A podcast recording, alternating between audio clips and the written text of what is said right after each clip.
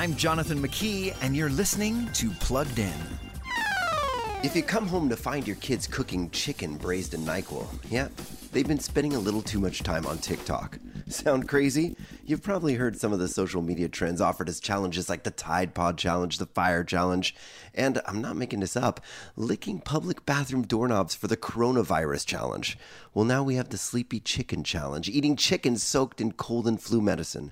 Not a good idea. And yet another reason to be cautious of TikTok, simply because TikTok isn't monitored by humans. And if you spend any time on the app, you'll realize that much of the content is raw and irresponsible. So think twice about giving your kids unmonitored access to social media like this, and definitely keep it out of the bedrooms. For more about those screens in your kids' pockets, visit us at pluggedin.com slash radio.